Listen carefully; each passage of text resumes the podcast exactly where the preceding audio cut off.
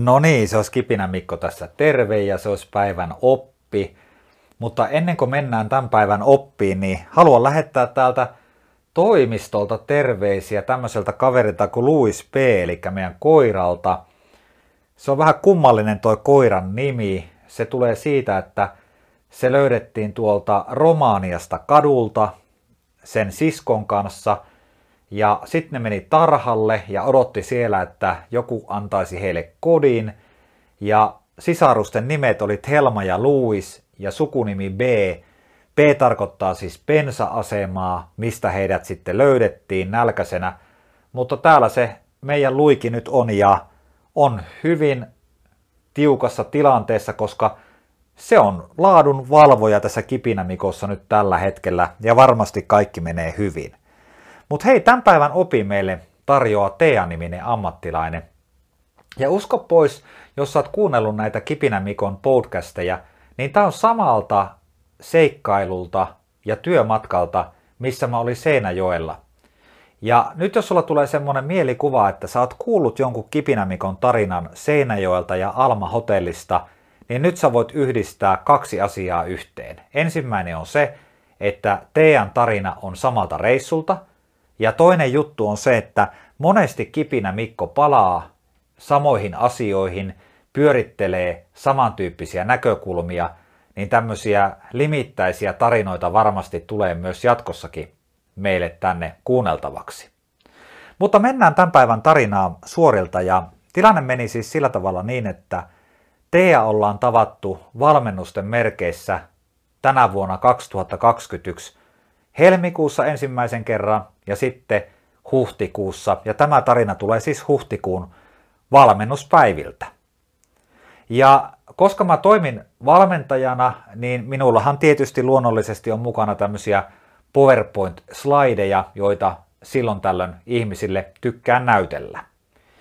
Ja huhtikuussa sitten tämmöisessä meidän valmennustilaisuudessa näytin tälle työryhmälle, jota valmensin, tämmöistä yhtä slaidia, ja siinä vaiheessa, kun sitä näytin, niin Tea ilmoitti ja nosti käden ylös, että hei Mikko, että elä mene vielä eteenpäin, että mä haluan kirjoittaa tämän slaidin ylös, mitä tässä lukee, tärkeitä asioita. Ja sitten mä sanoin Tealle, että hetkonen, että tämä on ihan sama slaidi, joka me käytiin läpi helmikuussa 2021. Ja Tea sanoi mulle, että hän ei ole kyllä koskaan tämmöistä slaidia nähnytkään, vaikka hän oli siellä helmikuussa aivan varmasti paikalla. Siinä vaiheessa me lähdettiin keskustelemaan tästä asiasta, miten tärkeää meidän on varmistaa elämässä, että se tärkeä asia ja viesti niin sanotusti osuu ja uppoaa. Ja siinä vaiheessa myös tälle työryhmälle mulla tuli mieleen tämmöinen mielenkiintoinen eläintarina selkeästä viestinnästä. Ja tämän eläintarinan päähenkilöinä on tämmöiset magnustit, eli tämmöinen nisäkäs heimo ja käsittääkseni ovat petoeläimiä. Jos sä oot nähnyt tämmöisen magnustin, niin sehän näyttää vähän semmoiselta niin kuin, nyt tulee ehkä vähän typerä kuvaus, mutta pitkältä rotalta.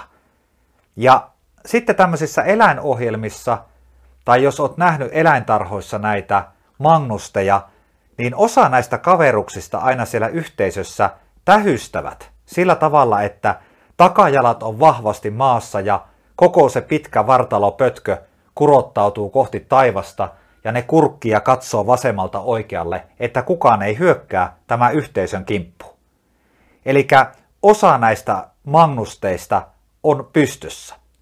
Mutta samalla hetkellä, kun osa näistä magnusteista siis vartioi ja katselee, että kaikki on kunnossa, niin kovin monet magnustit on laittaneet pään tämmöiseen koloon näitä magnusteja ei näy juuri ollenkaan. Ja me nostettiin tämä Magnusti-tarina esille tässä valmennuksessa Tean innottamana. Ja me käsiteltiin sitä, että tämmöisessä aikuisten elämässä viestinnässä tapahtuu samanlaisia asioita kuin magnusteille. Eli ajatellaan sitä, että tämmöinen oma työporukka, niin silloin kun viesti on tulossa meitä kohti, niin me toimitaan kuin magnustit. Syystä tai toisesta osalla meistä on pää pystyssä ja se viesti osuu ja uppoaa.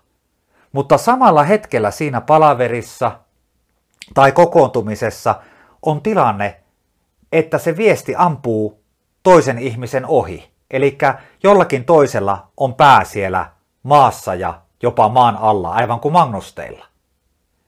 Tämä tarkoittaa siis sitä, että kun me halutaan saada viesti perille, niin tapahtuu tämä sama efekti, mikä tapahtuu oikeasti tässä teidän kohtaamisessa. Helmikuussa, kun Tea näki ja kuuli ensimmäistä kertaa tämän viestin, niin hänellä oli silloin niin sanotusti pää siellä pensaissa tai maalla. Mutta toisella kerralla se osui ja uppos. Eli useasti me puhutaan siitä, että kun halutaan viestiä, pitää osata myös viestiä muutamia kertoja. Aina ei kannata ottaa uusia asioita ja lähteä viemään niitä eteenpäin, vaan välillä pitää varmistaa, että ne vanhat ja tärkeätkin asiat ovat menneet maaliin. Ajatellaanpa vaikka sun kotioloja.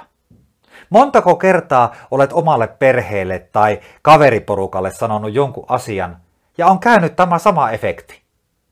Joihinkin ihmisiin se viesti osuu ja joiltakin se menee totaalisesti ohi. Silloin kun me halutaan parempia vuorovaikutustilanteita, me voidaan vaikuttaa tähän asiaan ja kerrata asioita. On sanonta, että ei aina uutta, vaan välillä uudestaan. Kiitos Tealle tästä opista.